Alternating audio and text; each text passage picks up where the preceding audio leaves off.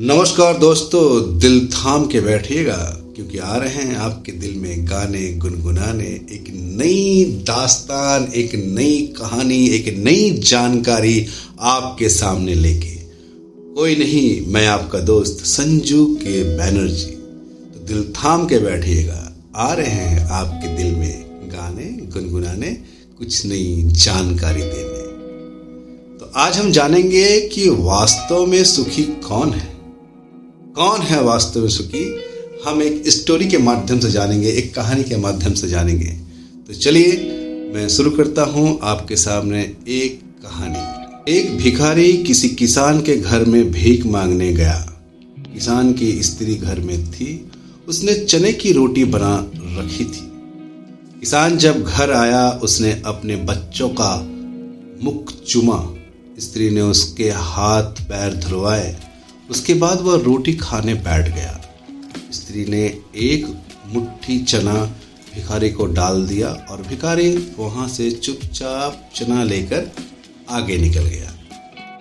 रास्ते में जब भिखारी सोचने लगा, ये भी कोई जीवन है, दिन भर कुत्ते की तरह भीख मांगते फिरता हूँ, फिर स्वयं खाना बनाना पड़ता है, इससे अच्छा तो किसान को देखो, कैसा सुंदर घर है, घर में स्त्री है, बच्चे हैं, अपने आप अन्न पैदा करता है, बच्चों के साथ प्रेम से भोजन करता है। वास्तव में सुखी तो ये किसान है। इधर वो किसान रोटी खाते खाते अपनी स्त्री से कहने लगा, नीला वाला बैल बहुत बूढ़ा हो गया है, अब कुछ काम ठीक से नहीं कर पाता है, यदि कहीं से कुछ रुपयों का इंतजाम हो जाए तो इस साल का काम ठीक से चल पड़ेगा। मैं साधोराम महाजन के पास जाऊंगा और कुछ पैसे उधार ब्याज पे ले लूंगा, जिससे ये साल ठीक ठाक चल जाएगा। भोजन करके वह साधोराम महाजन के पास गया। बहुत देर विनती करने पर 1 रुपया सैकड़ा सूद पर साधो ने रुपया देना स्वीकार किया। एक लोहे की तिजोरी से साधोराम ने एक थैली निकाली और गिनकर रुपये किसान को दे दिया। रुपये लेकर किसान अपने घर को चला। वह रास्ते में सोचने लगा, मैं भी कोई आदमी हूँ, घर में 5 रुपया भी नगद नहीं, कितनी विनती करने पर उसने रुपये दिए हैं। साधो कितना धनी है, उसके पास लाखों रुपए हैं, वास्तव में सुखी तो वो साधोराम है। साधोराम छोटी सी दुकान करता था। वह एक बड़ी दुकान से कपड़ा ले आता था और उसे बेचता था। दूसरे दिन साधोराम कपड़े लेने गया। वहाँ सेठ पृथ्वी चंद की दुकान से कपड़ा लिया और वहाँ बैठा ही था, इतने देर में कई सारे तार आए। कोई तार मुंबई का था तो कोई कलकत्ता का। किसी में लिखा था कि 5 लाख का मुनाफा हुआ, किसी में 1 लाख का। साधो महाजन ये सब देखता रहा। कपड़ा लेकर वह चला गया।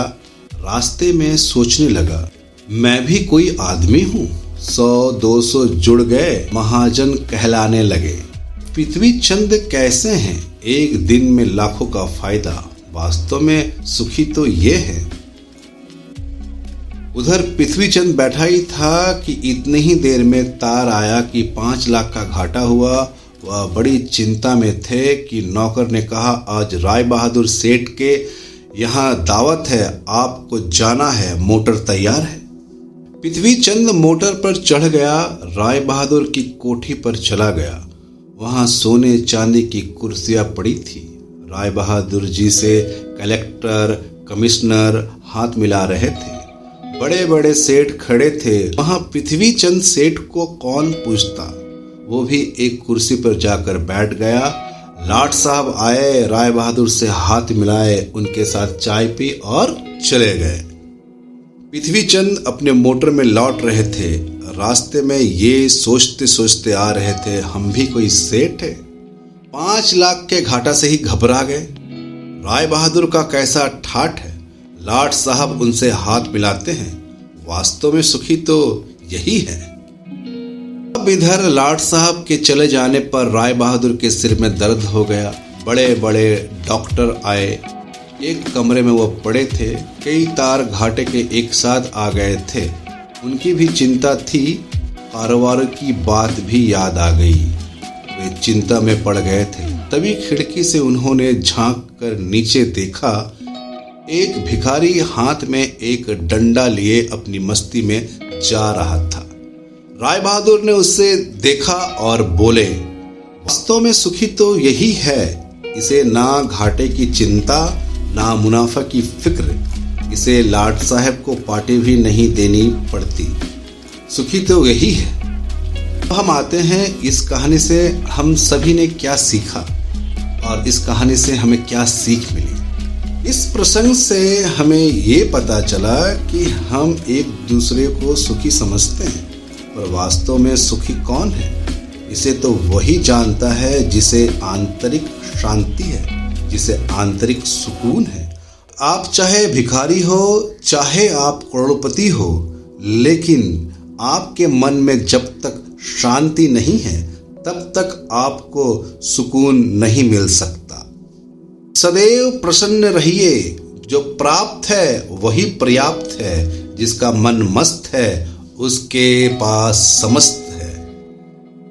दोस्तों, इस कहानी से हम यही सीखे, जो कुछ भी आपके पास है, जैसा भी है, उसमें खुश रहिए, बाकी भगवान पे छोड़ दीजिए। आपके पास जितना ज्ञान है, जितना एजुकेशन है, जितना आप जानते हैं, जितना आप कर सकते हैं, किसी को हानि ना पहुंचाकर आप काम कीजिए, देखिए सफल हो जाएंगे। अगर आपने लोभ कर दिया, भाई उसके पास ये है, उसके पास वो, उसके पास ये है, तो आप बस उन्हीं चीज़ों में खोए रह जाएंगे। आप जैसे हैं वैसे ही अच्छे हैं और वैसे ही आगे बढ़िए और उसी में सफल पाएंगे। दोस्तों, ये कहानी आपके सामने प्रस्तुत करने का अर्थ ये है कि आप जैसे हैं वैसे ही अच्छे हैं, आप जैसे हैं वैसे ही अच्छे हैं और वैसे ही आगे बढ़ेंगे। बस खुश रहिए, खुश रहिए। तो बस मैं अपनी वाणी को यहीं विराम देता हूँ। फिर मैं बहुत जल्दी जुड़ूंगा आपके साथ में एक और कहानी के साथ, एक नई जानकारी के साथ। तो बने रहिए, जानते रहिए, देखते रहिए, सुनते रहिए। मैं कोई और नहीं, आप ही का मित्र संजू के बैनर्जी। जय हिंद।